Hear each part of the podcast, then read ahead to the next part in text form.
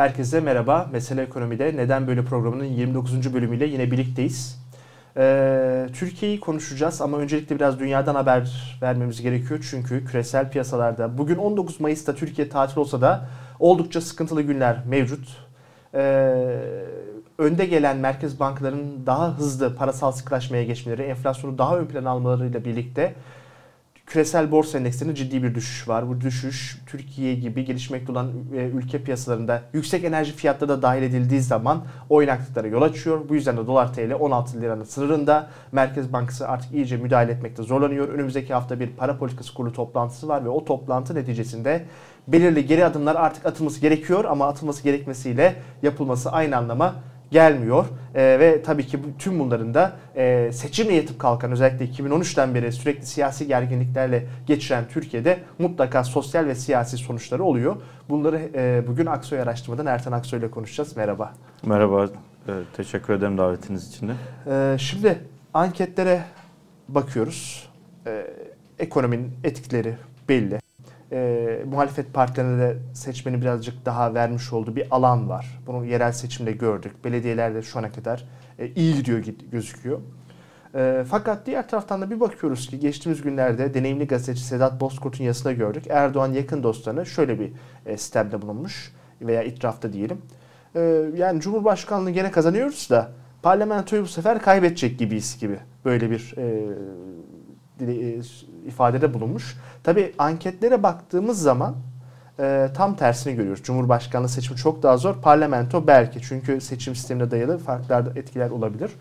Ama e, acaba Erdoğan'ın önüne e, böyle onun görmek istediği anketler mi konuyor? Yani kimse gerçekleri mi söyleyemiyor? Yoksa Aksoy araştırma da dahil olmak üzere birçok araştırma şirketi bize böyle e, muhalif olan seçmene moral mi veriyor? Çünkü klasiktir. Her seçimde mutlaka videolar çıkar. Hep AKP'ye ve AK Parti'ye verdim bu sefer vermeyeceğim diyen sonra da sandıklar açılır. Milli irade, demokrasi şöleni balkon konuşması şeklinde görürüz. Yoksa hakikaten bu sefer e, hem o belediye seçimlerinde gözlemlediğimiz hem de e, iktisadi buhranla birlikte e, bireysel gözlemlerimize de yansıyarak onayladığımız bir şekilde iktidar partisi geriye dönüş olmaksızın geriliyor mu? Hı hı. Tabii şöyle önce şirketler açısından söyleyeyim. Kendi şirketimi de katarak söyleyeyim. Bir şirketin e, doğru veriyi paylaşmak yerine e, sizin de işaret ettiğiniz gibi manipülasyon yapması için sadece ahlaksız olması gerekmiyor. Aynı zamanda akılsız da olması lazım. Yani bu iki taraflı kayıp. Bir, ahlaki boyutu yeterince problemli. İkincisi de akıl da e, problemli anlamına gelir. Çünkü araştırma şirketlerinin 100 birim sermayesi varsa bunun 99 birimi itibarlarıdır. Onlara duyulan güvendir. Geri kalan bir de hemen her şeyi katabilirsiniz bunun içerisine. Çünkü o güven, o itibar olmadığı sürece geri kalan her şey detaydan ibaret kalır.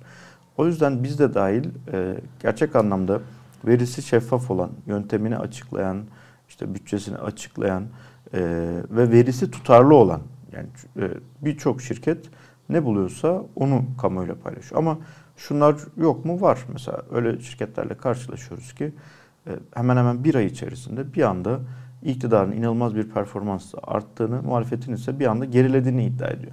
Oysa ki bütün araştırma şirketleri bulduğu sonuçları sebep sonuç ilişkisi içinde açıklamakla yükümlüdür. O yüzden araştırma takip edenler ki takip eden sayısının artması çok iyi bir şey e, demokrasi içinde e, iyi ben bir şey. Diyorum, dolar, dolar TL'den sonraki milli skor, sporumuz e, araştırma takip. takip. E, hatta şöyle ben de şöyle tarif ediyorum. Şu an e, bütün medyalarda e, araştırma sonucu paylaşıldığında e, bir anda şey artıyor, rating artıyor. İster televizyon kanalı olsun, ister internet gazetesi olsun. Haklı olarak medyada çok paylaşıyor. Toplumun duygusu şu, özellikle muhalif seçimin çok uzun süredir araştırmalar iyi geldiği için yani gün içinde belki 3 araştırma yayınlansa üçüne de bakma ihtiyacı hissediyor. O e, birlikte sohbetlerimize çok atıf yaparız. Yeşilçam'da şey repliği vardır ya bir daha söyle repliği. Yani bir bir daha söyle der gibi toplum ya artık. O, o şöyle o yüzden çok, çok vardı. Çocukluğumdan şöyle bir şey vardı. O zamanlar babam da fanatik Fenerbahçeli. Ben de daha fanatiktim. Hı. E Fenerbahçe maçı kazanmışsa ertesi gün foto maç fanatik hepsini bir alır tekrar tekrar aynı haberi okurduk. Çok bir doğru. Evet. yani. İnsan tutum ve davranışları çok da değişmiyor. Dolayısıyla İşin bu tarafı var. E, Erdoğan'a giden anketlerin ne derece doğru ya da yanlış olduğuna dair çok yorum yapamayız. Çünkü elimizde bir somut şey yok. Ama şunu biliyorum. E, sürekli olarak veri topluyoruz ki bizim şirket haftalık periyotta topluyor artık veriyi ve dolayısıyla e, bırakın herhangi bir hamleyi de bir siyasi liderin kurduğu herhangi bir cümlenin bile etkisini ölçebiliyoruz. Ve bunu da neredeyse eş zamanlı yapabiliyoruz. Bu nedenle yaptığımız bütün ölçümler gösteriyor ki bugün seçim olsa iktidar hem cumhurbaşkanlığını kaybediyor hem parlamentoyu kaybediyor. Ve bu demokrasi için son derece olağan gerekli bir durum yani. Zamanla 60'a 40 gibi bir şey oturdu gibi değil mi? E, hemen hemen oturdu diyebiliriz. Muhalefet artık. lehine evet, 60 puan evet. 40 yani puan. Mesela özellikle yani. liderlerin e, söylemlerinin e, katılımını ölçüyoruz. Söylemlerine katılımı ölçüyoruz. Yani şu an e, Sayın Kılıçdaroğlu'nun yaklaşık %60, 64, 65 gibi bir ortalamalarda şey var. Katılım düzeyi var. E, keza karşı blokta da Erdoğan'ınkini ölçüyoruz. Orada da 34 ile 40 arası gezen bir şey var. E, Ki, skala var.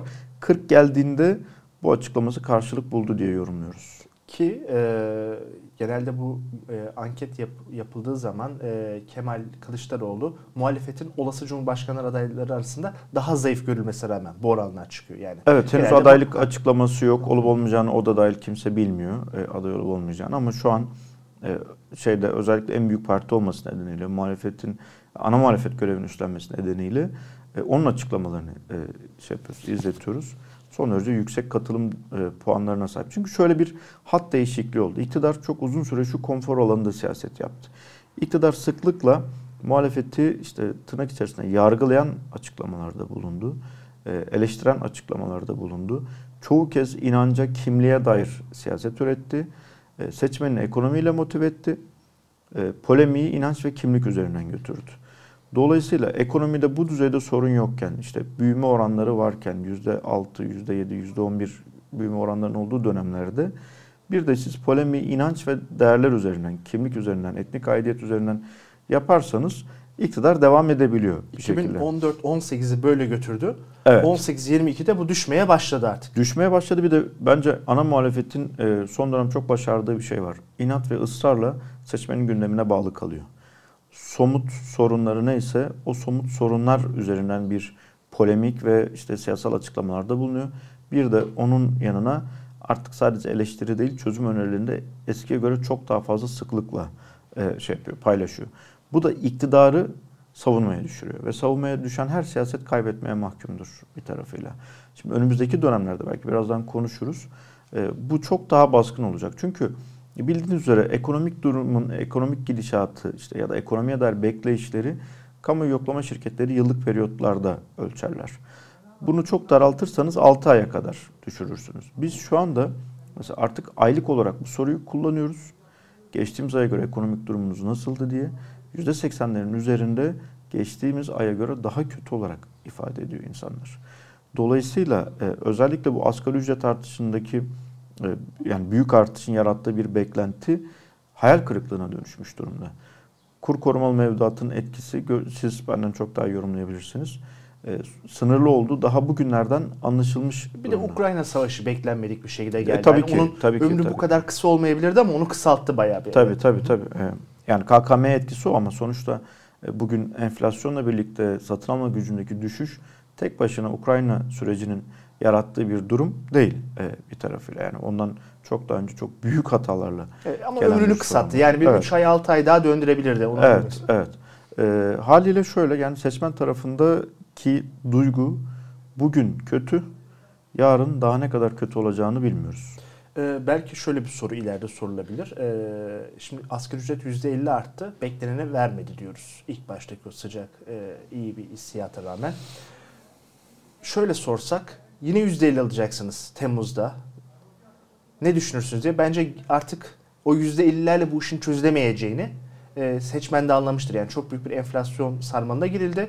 %50 yapıyorsun demek ki elektrik zammı %70 gelecek. Doğalgaz %80 gelecek gibi bir algıyı olduğunu. Çünkü eskiden hep şöyle bir mantık vardı. Muhalefet bazı eleştirilerinde haklı olabilir ama işi bozan Erdoğan olsa düzeltecek odur şeklinde. Şu an o artık kalkıyor gibi. Yani yaparsa AK Parti yapar, reis yapar gibi bir yerde değiliz. O ee, bir sürü başka isimler de yapabilir. İşte belediye başkanları çok gündeme geldi.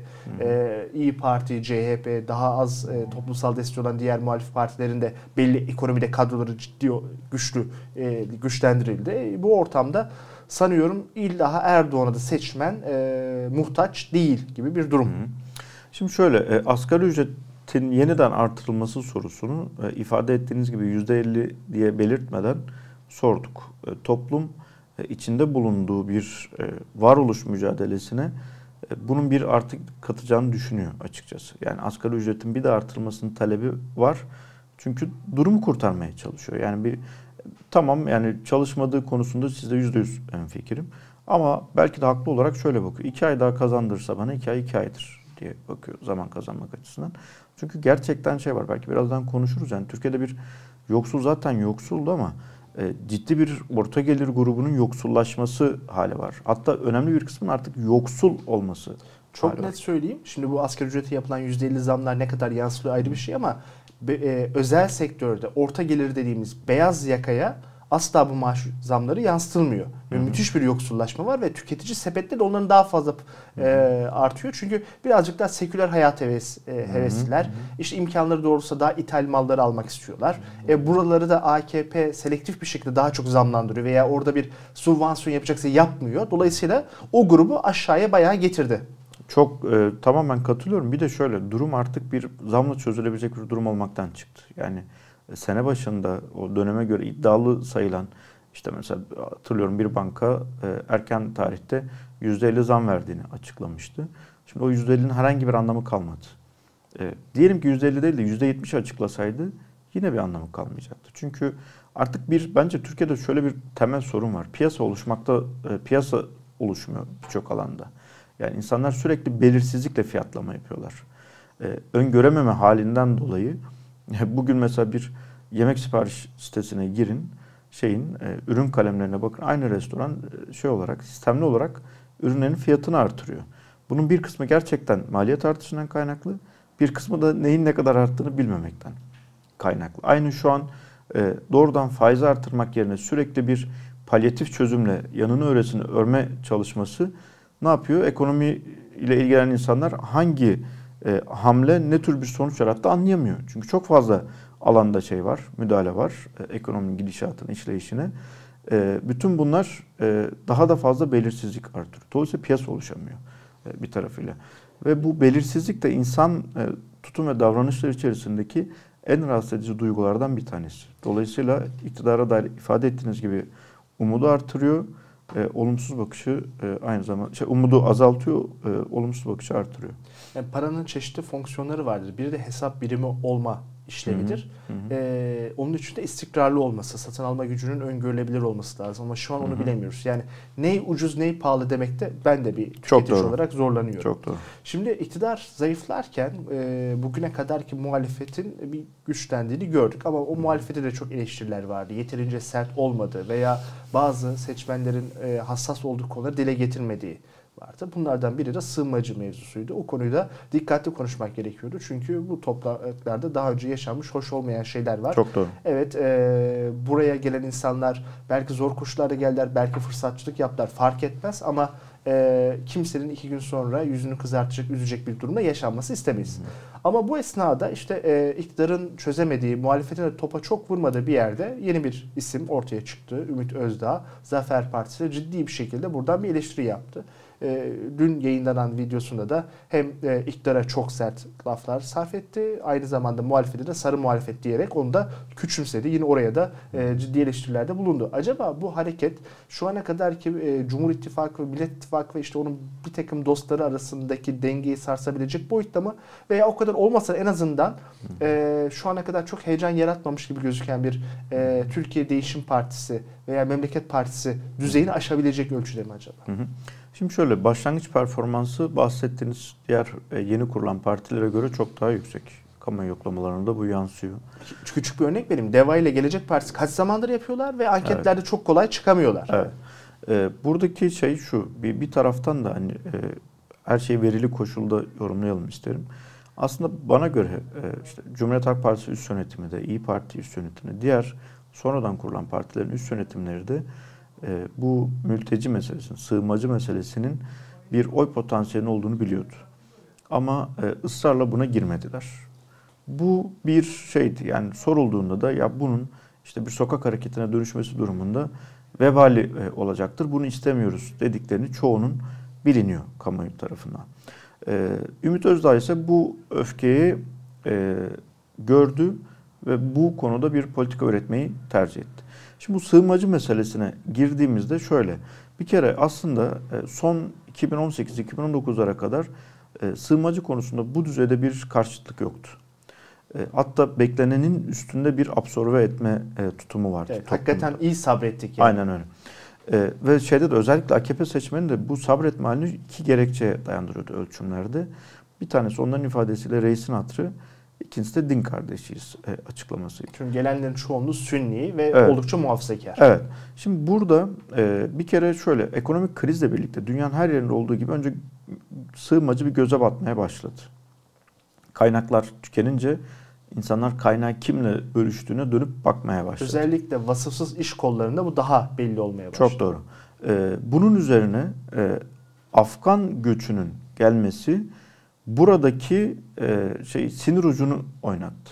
Çünkü toplum vicdanlı bir toplum. Suriyeli göçmenlere baktığında işte bir savaş hali var, iki sığınmak durumunda kalanların neredeyse tamamı işte ailesiyle geliyor, çocuğuyla geliyor, eşiyle geliyor ve ailenin yaşlarıyla geliyor. E, dolayısıyla orada bir zorunluluk halini gördü.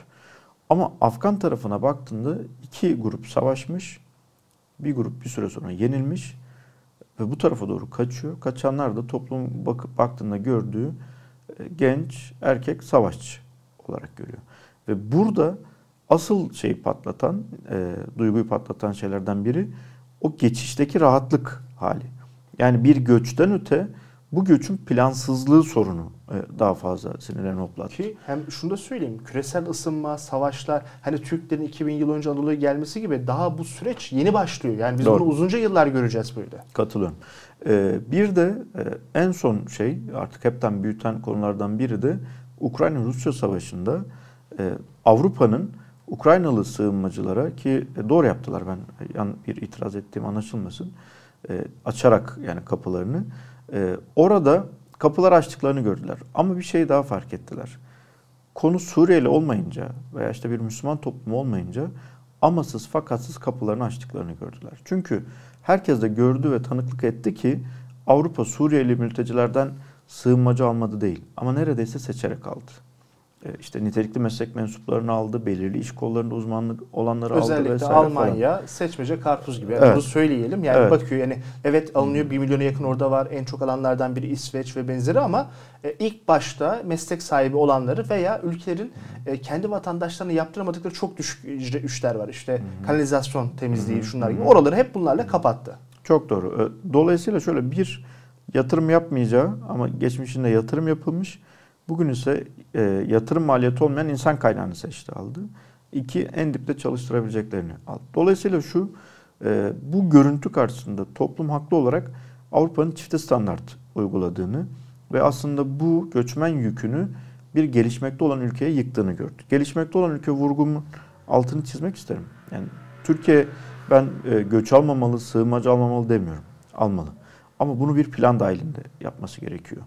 E, bunu bir plan dahilinde yapmazsanız eğer her şeyden, herkesten önce mevcut göçmene zarar veren bir durum. Çünkü plansız göç içerideki göçmenin daha fazla emeğinin sömürülmesine, daha fazla psikolojik şiddete maruz kalmasına neden oluyor. Dolayısıyla Türkiye'nin yorganı neyse ayağında o kadar uzatması gerekiyor Ki, göçmen yani konusunda. 8 bin dolar kişi başına gelir olan bir ülke 12.500 dolardan buralara düşmüş ve Tabii. daha da düşme ihtimali var. Ee, bir de e, gelen sığınmacıların Türkiye'nin demografik yapısı artı kültür normlarından ayrışması söz konusu. E bunları düşününce tabii ki yani herhangi bir saldırıyı şey normalleştirmek, doğru bulmak, haklı çıkarmak için demiyorum ama toplumun da bir direnç göstermesi de anlaşılabilir bir Tabii kendi için anlaşılabilir çünkü şöyle bakıyor yani diyor ki işte Avrupa'nın bahsi geçen ülkelerde kişi başı gelir 40 bin doların üzerinde.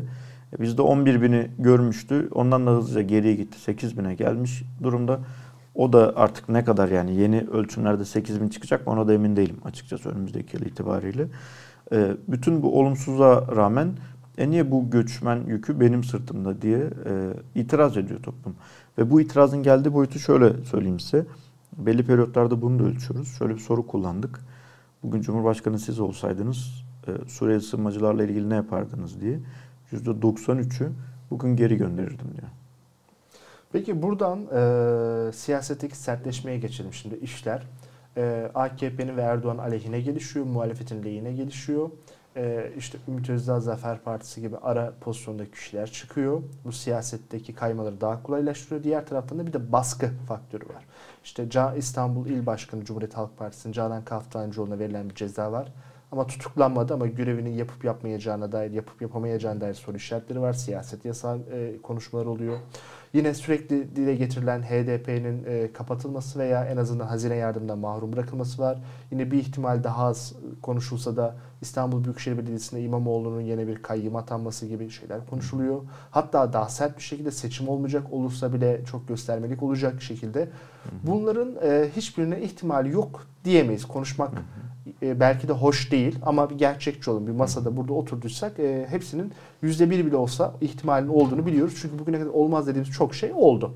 E, ama diğer taraftan da konuşmakta tabii ki bunları normalleştirmek anlamına geliyor. Bu da hoş değil. O zaman karşı tarafa bu yasal olmayan şeyleri yapma cüretini daha fazla göstermesi destek oluyor. Yine de biz uygun bir dille konuşmamız gerektiğini düşünüyorum. Yani daha ne kadar sertleştirebilir bu e, önümüzdeki ihtimallerin kaçı acaba nasıl gerçekleşebilir? Hı hı. Şimdi bir kere e, daha fazla sertleşmesine dair hiçbirimizin e, ne hayal gücü ne tahmini yetmez. Çünkü bir kere bir iktidar otoriterleşme eğilimine başlıyorsa e, onun durduğu görülmemiş siyasal tarihte. Yani sonrasında ya biz yeterince otoriterleştik biraz daha demokratlaşalım diyen bir iktidar örneği yok. Hep el yükselterek devam ediyor bu tür e, yönetimler. Özellikle MHP ile birleşmesiyle birlikte AKP'deki bu e, mer, e, merkez sağ eğiliminin terk edilmesi hızlıca aşırı sağa e, evrildi. İki partinin bir araya gelmesiyle Öyle ki birlikte. Anayasa Mahkemesi bile kapansın diyorlar. Tabii tabii. O, o fütursuzluk içerisinde e, ilerliyor her şey. E, dolayısıyla nereye gider sorusuna inanın ki benim de bir e, yanıtım yok. Ama şu soruya yanıtım var. Duracak mı? Hayır. Artacak. Otoriterleşme artacak. Çünkü bu tür iktidarlar zaman içinde şu evreye geliyor. Muhalefetin dediklerine itiraz etmemesi bile onları kesmiyor. Tam tersi bir de onaylamasını istiyorlar. Haliyle siz ne yaparsanız yapın muhalefet olarak onların sizden beklentisini karşılayamayacaksınız. O yüzden hep hedefte olacak. Hep bir e, etrafında bir tehdit e, durumu e, karşımıza çıkacak. Şimdi buradaki şöyle tehditler son derece açık. Yani işte bir önemli bir siyasinin e, siyasal e, yasaklı hale getirilmesi, bir partinin kapatılması vesaire bütün bunlar yeterince büyük e, tehdit halleri. Şimdi e, ne yaptığı konusunda şu. Bence şu an seçmeni, seçmenin iki tane tatmin alanı var. Bir ekonomik tatmin, iki manevi tatmin. Ekonomik tara ekonomi tarafında bir tatmin olmadığı gibi inanılmaz bir rahatsız edici hal olduğu için dikkati, konsantrasyonu manevi tatmine çevirmiş durumlar. Bu manevi tatmin e, dış ülkelerle daha fazla gerilim siyaseti olabilir ki oluyor. Örnekleri var bugüne dair. Önümüzdeki günlerde muhtemelen daha fazla olma ihtimali var.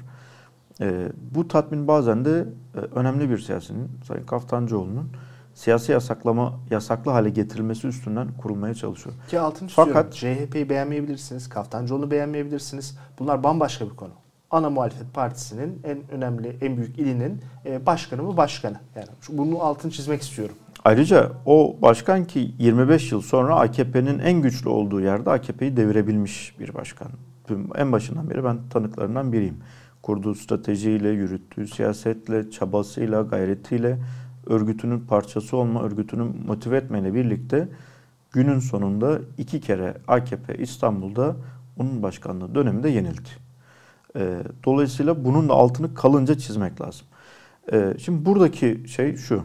E, yaptıkları e, siyaset biçimine geldiğimizde mesela Kaftancıoğlu'nun e, niye siyasi yasaklı hale getiriliyor? Bir, geçmişten beri bir hesaplaşma arayışları var. İki, seçime giderken görevinin başında olmaması ihtiyacı AKP tarafındaki. Çünkü e, en büyük kaygı alanlarından biri sandık güvenliği bir orayla çok büyük oranda özdeşleşmiş bir isim. Ama tanıklıklarım üzerinden söyleyebilirim ki sadece sandık güvenliğiyle özdeşleştirmek bir haksızlık olur. Çünkü siyasette, siyaset stratejisinde e, anlamlı katkılar veren, anlamlı inisiyatifler alan, e, önemli seçmen gruplarını hatta daha açık konuşmak gerekirse zor seçmen gruplarını da tutabilen bir siyasal figür. O yüzden görevinin başında olmadığı bir zeminde siyasete gitmek istiyor, e, seçime gitmek istiyor e, AKP. Fakat bütün bunlara rağmen yine ölçümler bize gösteriyor ki atılan hiçbir adım AKP adına olumlu bir sonuç doğurmuyor. Kaftancıoğlu'nu siyasi yasaklı hale getiriyorlar. Ölçüyoruz. Onların e, siyasal kararını açıklattıkları mahkemelerde mahkum olurken toplumun vicdan mahkemesinde aklanarak çıkıyor aynı isim. Ama yine de belli işlevleri gördüğü için yani karşı taraf Hı-hı. önemli bir kumandanını kaybetmiş gibi de oluyor. Yani, evet. E, Ama burada e, e, Sayın Kılıçdaroğlu şey çok net açık konuştu. Yani bir e, bu yasak gelirse gelsin dedi. Yani biz sonuçta İstanbul'da birlikte devam edeceğiz. Dolayısıyla bence burada ana mesele şu. İktidar daha fazla otoriterliğe, daha fazla hedefleştirmeye, kutuplaşma siyasetine yatırım yaparken muhalefet giderek bu hedefleşme halinde kenetleniyor ve giderek buna karşı ne yapacağını öğreniyor. Dolayısıyla bu şey yani kimse mahkeme kararlarıyla seçim alamadı bugün bugüne kadar bu ülkede. Kimse mahkemelerde bunu en iyi Erdoğan bilir. Yani Ama o... süreci de uzatabilirler. Örneğin MHP'den İyi Parti'nin doğması etmesi o esnada Hı-hı. bir 3-4 yıl daha kendini açtılar. Ama işte gene çözmedi. Mesela İyi Parti'nin doğmasıyla birlikte işte HDP'li seçmenin desteği, İyi Parti'nin kurumsal desteği sayesinde e, İstanbul'da birçok kentte bu şeyler gerçekleşti. Mesela Mersin'de İyi Parti'nin adayı çekildiğinde bana ekrandayken sorular ne olur? Net CHP adayı kazanır. Çünkü ölçüm belli yani. Sonuçta bu şey partinin tabanı ortada ittifak yokken bile İyi Parti'nin tabanı %91'i e, Cumhuriyet Halk Partisi adaylarını destekleyeceğim diyordu.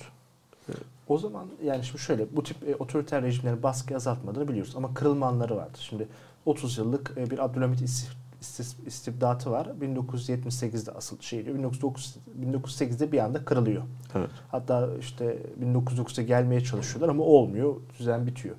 Veya Sovyetler Birliği'ne örnek vereyim. E, en sonunda bunu görüyor. Geri adım atmak zorunda kalıyor. 1985'te işte e, Perestroika, Glasnost'ta Gorbaçov daha yumuşak politikalara geçiyor. Arkadan refah üretebilirlerse bir tek kalıyorlar. Yoksa bunların ikisi de bir yıl sonra, 5-6 yıl sonra gitti. Mesela onda en iyi örneği Çin. 1989'da Tiananmen olayları oldu. Hı hı. Arkası Çin neoliberalizmin kazanan ülkesi olmasaydı, böyle bir refah yaratmasaydı e, Çin Çok Komünist doğru. Partisi de devrilmiş olacaktı. Şimdi AKP'nin artık o refah yaratamayacağını biliyoruz. Dolayısıyla bunu zorlasa bile bununla çok ömrünü uzatamayacağı görüşündeyim. 2015'te tutturdu, 18'e tutturdu, 19'a tökezledi. Bundan sonra ben de gitmez görüşündeyim. Ama tabii oyunu kurallarına göre oynamayacak. Oyunu kurallarına göre oynamamanın avantajı ona tabii ki bir ava, e, kazanma şansını arttırıyor. Ama diğer taraftan da masa kırılabiliyor, elinde kalabiliyor. Onun da en iyi örneklerinden biri ekonomi. Şimdi şöyle bir senaryo soracağım.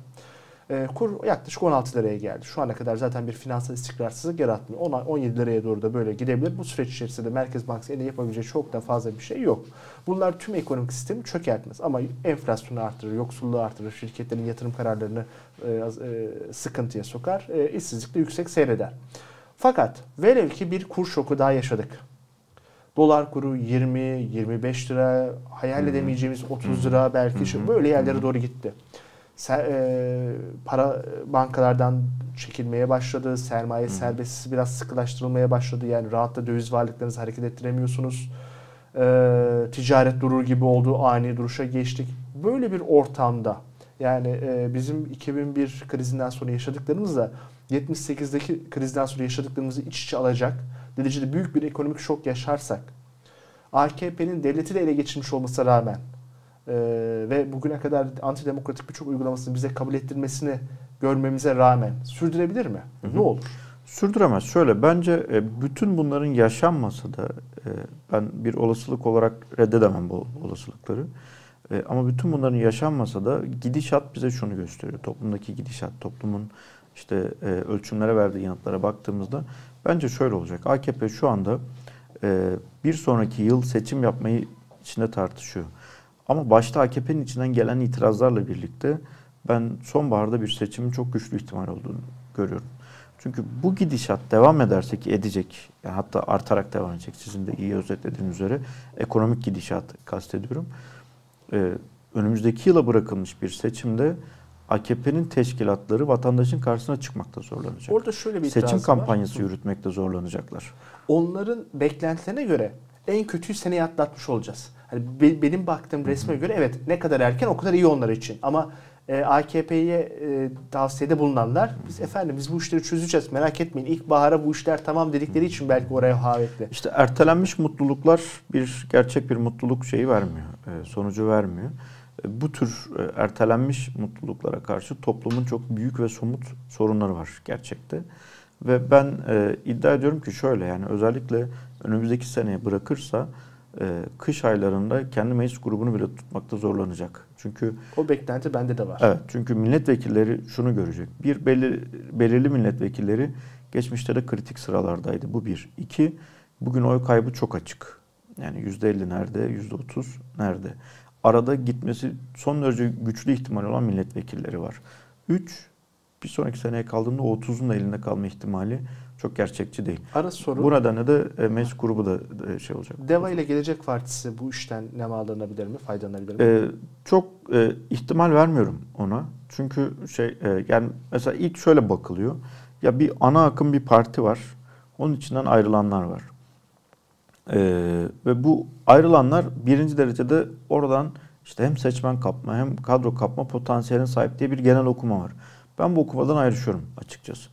Çünkü e, şeyde seçmenlerin en büyük defansı kendi rakiplerine değil, kendilerinden kopan yapıları oluyor genelde. Dikkat ederseniz Sattınız, de, ihanet ettiniz. Tabii dikkat ederseniz de kolay kolay büyüyemiyor bu partiler. Eğer herhangi bir isim partiyi kurmadan önce o tabanın içinde doğal lidere dönüşmediyse, örneğin Erdoğan gibi, yani Refah Partisi içerisinde e, Erbakan görevdeyken bile neredeyse Erdoğan doğal lidere dönüşmüş. Akşener için de diyebiliriz. Tabii aynı şekilde. Hatırlarsanız e, e, Erdoğan'ın Refah Partisi'nin İstanbul İl e, Genel Kurulu'na girişinde diğer bütün parti kurmaylarından daha büyük bir alkış alıyor İstanbul İl Başkanı iken. Ki aynısını daha. Abdullah Gül de diyebiliriz. Çünkü e, Fazilet Partisi kurulduğu zaman o da çıkıyor, Hı-hı. aday oluyor. Az farkla gelenekçilere Hı-hı. kaybediyor. Yani bir mücadele vermiş olmak lazım o parti Hı-hı. içindeyken. Hı-hı. O.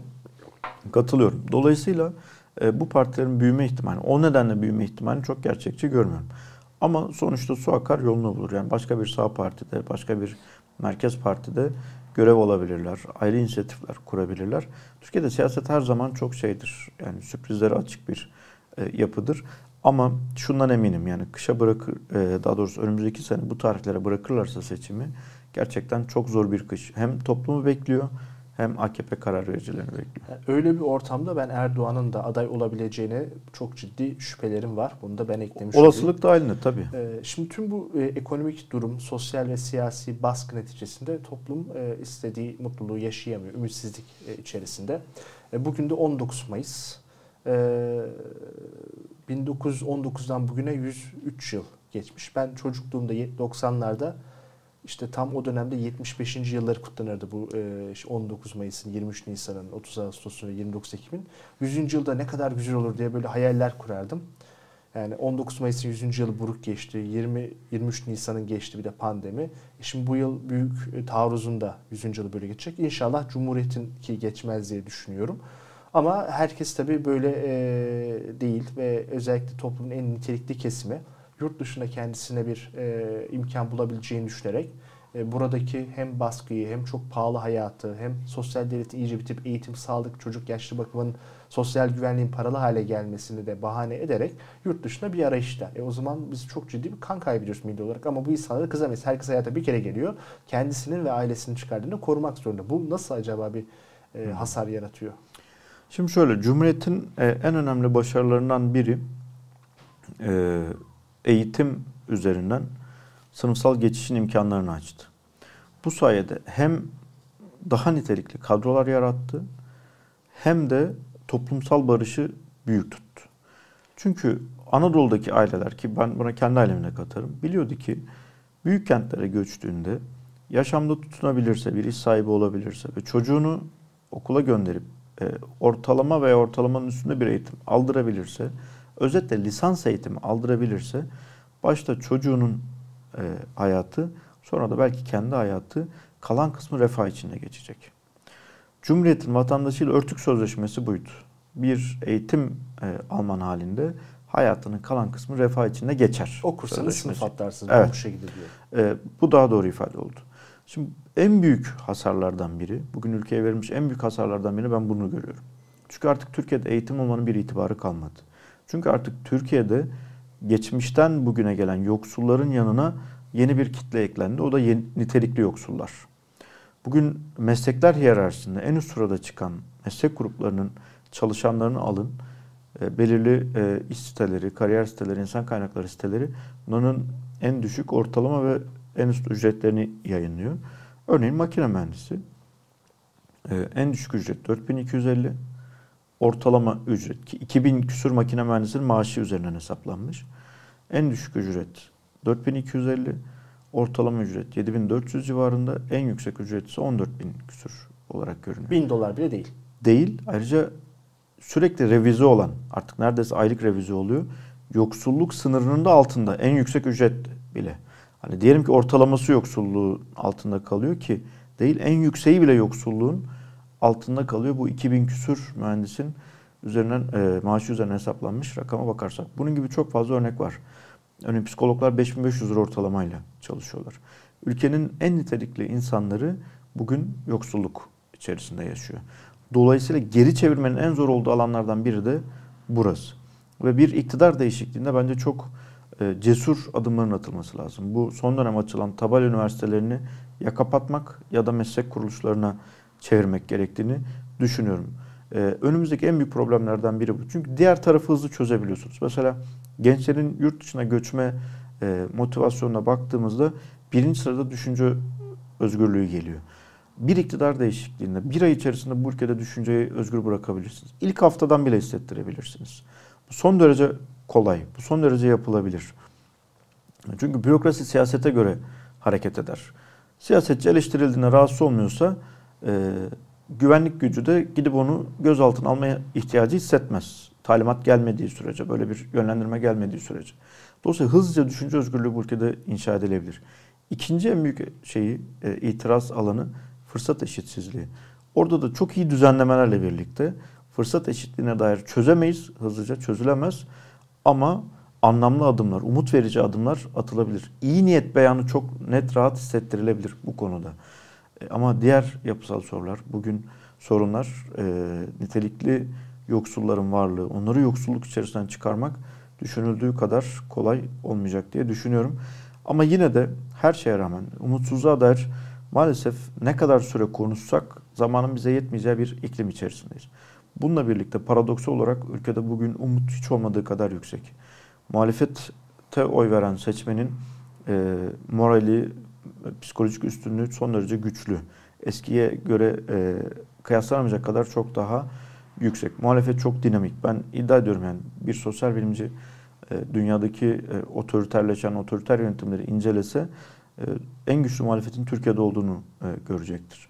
E, bir seçime e, gidilecek ve bu seçimin normal tarihinde yapılmasında bile kısa bir süre kaldı. O yüzden biraz daha e, zorlanacak ülke ama bu tür travmatik dönemlerden sonra bence yerine tam aksini inşa edecek, daha güzel olanı inşa edecek ülke.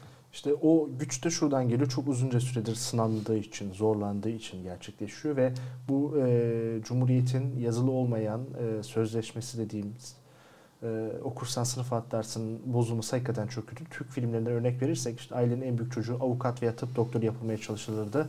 Sınıf atlayacağız o da bizi kurtaracak çok şey. Doğru. Bir aile projesiydi ama çok onların doğru. hepsi bitti. Bugün tıp hekimlerinin almış olduğu ücret muameleyi bir kenara bırakıyorum. Anadolu'nun en büyük hayalini çaldılar. Evet, evet tıp hekimliğidir. Bir odur. Bir de özellikle Doğu Anadolu'da, Güneydoğu'da da avukatlık çok ciddidir. Bu iki mesleği mühendislik ve mimarlığın da önünde gelirlerdi.